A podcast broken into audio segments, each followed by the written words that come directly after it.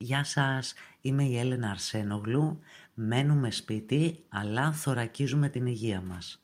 Αυτό είναι το δεύτερο επεισόδιο από τη σειρά «Ιστορίες Ευεξίας» όπου θέλω να σας μιλήσω για το ποιοι είναι οι καλύτεροι τρόποι για να διατηρηθεί η ανοσοποιητική υγεία και να αποφευχθούν τα κρυολογήματα και οι αλλεργίες της άνοιξης έτσι ώστε να μπορέσετε κι εσείς με τις συμβουλές της παραδοσιακής κινέζικης ιατρικής να προστατεύσετε τον εαυτό σας αυτή την εποχή από τα απλά κρυωματάκια και τις αλλεργίες της άνοιξης ώστε να μην αγχώνεστε και χωρίς λόγο αν εκτεθείτε ότι μπορεί να είναι κάτι διαφορετικό.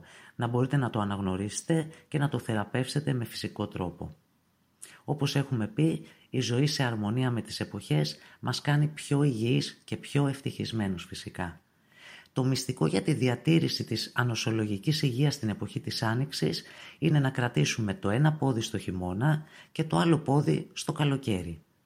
Η Άνοιξη, όπως και το φθινόπωρο, φιλοξενεί μεγάλους ανέμους, που σημαίνει πως πρέπει να είμαστε προστατευμένοι από τον άνεμο αν θέλουμε να προστατεύσουμε τον εαυτό μας από τα κρυολογήματα και τις αλλεργίες της Άνοιξης, αλλά και από άλλες προκλήσεις που σχετίζονται με το ανοσοποιητικό σύστημα.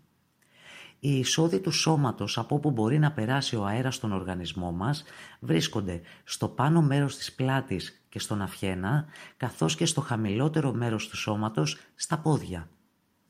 Θα πρέπει να φροντίζουμε ώστε αυτές οι εισόδοι να είναι προστατευμένες στην εποχή της άνοιξης, ώστε να μην μπορεί να εισχωρήσει ο αέρας στον οργανισμό μας. Πώς θα το κάνουμε αυτό; Είναι πάρα πολύ απλό.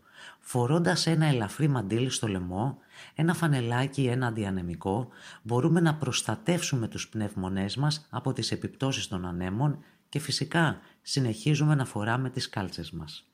Επίσης, συνεχίζουμε να καταναλώνουμε ζεστά και μαγειρεμένα φαγητά, αλλά και ζεστά ροφήματα, να πίνουμε άφθονο νερό σε θερμοκρασία δωματίου σε συνδυασμό με λίγο πιο δροσιστικές τροφές όπως οι φρέσκες πράσινες σαλάτες από εποχιακά λαχανικά. Θα σας μιλήσω κιόλας σε επόμενο επεισόδιο αναλυτικά για τις θεραπευτικές τροφές της εποχής της Άνοιξης και για το πώς μπορείτε να επωφεληθείτε από αυτές. Αν ο αέρας παρόλα αυτά περάσει ή υπάρχει μέσα στο σώμα μας, υπάρχουν κάποια συμπτώματα που θα μας βοηθήσουν να, τα, να το αναγνωρίσουμε. Τα συμπτώματα αυτά είναι η ζάλη, οι κράμπες, ο κνισμός, οι σπασμοί, το τρέμουλο, ένας πόνος που έρχεται και φεύγει, το τίναγμα του σώματος, ένας παλόμενος πονοκέφαλος και το κουδούνισμα των αυτιών. Όλα αυτά είναι συμπτώματα που μας ειδοποιούν πως ο αέρας έχει εισχωρήσει στο σώμα μας, πως έχουμε αρπάξει ένα κρυωματάκι δηλαδή. Υπάρχουν όμως κάποιες τροφές που μπορούν και περιορίζουν με φυσικό τρόπο τα αποτελέσματα της εισόδου του αέρα στο σώμα του ανθρώπου. Οι τροφές αυτές είναι η βρώμη και η σίκαλη, ο κουκουναρόσπορος και το μαύρο σουσάμι, οι γαρίδες και η καβουρόψυχα, τα αυγά, το τζίντζερ, ο άνηθος και το σέλερι, τα μούρα, οι φράουλες και η μέντα, τα μαύρα και τα κίτρινα φασόλια σόγιας τα οποία τα έχουμε μαγειρέψει να είναι έτσι αρκετά μαλακά και φυσικά οι βασιλιάδες της εποχής χαμομήλι και φασκόμηλο. Όλα αυτά τα τρόφιμα θα σας βοηθήσουν να ανακουφιστείτε με φυσικό τρόπο από τα συμπτώματα που σας ανέφερα που είναι το κρύωμα. Αν ανήκετε τώρα στους ανθρώπους που επηρεάζονται από τις αλλεργίες της άνοιξης όπως είμαι και εγώ. Το μέλι και ιδανικά το τοπικό μέλι το οποίο παράγεται στην περιοχή στην οποία ζείτε μπορεί να σας βοηθήσει πάρα πολύ με τις εποχιακές αλλεργίες. Ιδανικά αν το συνδυάσετε με ένα τσάι χαμομηλιού θα έχετε τη μεγαλύτερη επίδραση. Επίσης, τα ελαφρώς πικρά τρόφιμα όπως είναι το μαρούλι και τα σπαράγγια και το χαμομήλι ανήκει στην κατηγορία των πικρών τροφίμων.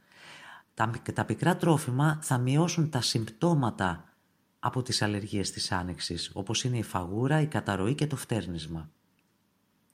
Οπότε, προστατεύσε τον εαυτό σας όταν βρίσκεστε έξω ή είσαστε εκτεθειμένοι στον άνεμο, έτσι ώστε να γλιτώσετε τα, περι... τα περιτά ακριολογήματα. Παρατηρήστε το σώμα σας και αναγνωρίστε τα συμπτώματα που σας λένε πως πρόκειται για ένα απλό κρύωμα ή για μια αλλεργία και μην φοβάστε πως κάτι χειρότερο μπορεί να σας συμβαίνει. Και Θεραπεύστε τον εαυτό σας με φυσικό τρόπο με τις τροφές και τα ροφήματα που σας ανέφερα, τα οποία βοηθούν στην ανακούφιση των συμπτωμάτων του κρυώματος και των αλλεργιών. Στο επόμενο επεισόδιο της σειράς «Ιστορίες ευεξίας» θα σας μιλήσω για το πώς μπορείτε να υποστηρίξετε τις φυσικές διαδικασίες αποτοξίνωσης του σώματός σας κατά την εποχή της Άνοιξης και γιατί είναι τόσο σημαντικό να μην πηγαίνετε στην υπερκατανάλωση τροφών και γλυκών τώρα που μένετε σπίτι. Συντονισμένοι λοιπόν, αγάπη, ευλογίες και πολύ θετική ενέργεια σε όλους σας. Μένουμε σπίτι, θωρακίζουμε την υγεία μας και όλα μα όλα θα πάνε καλά. Γεια σας!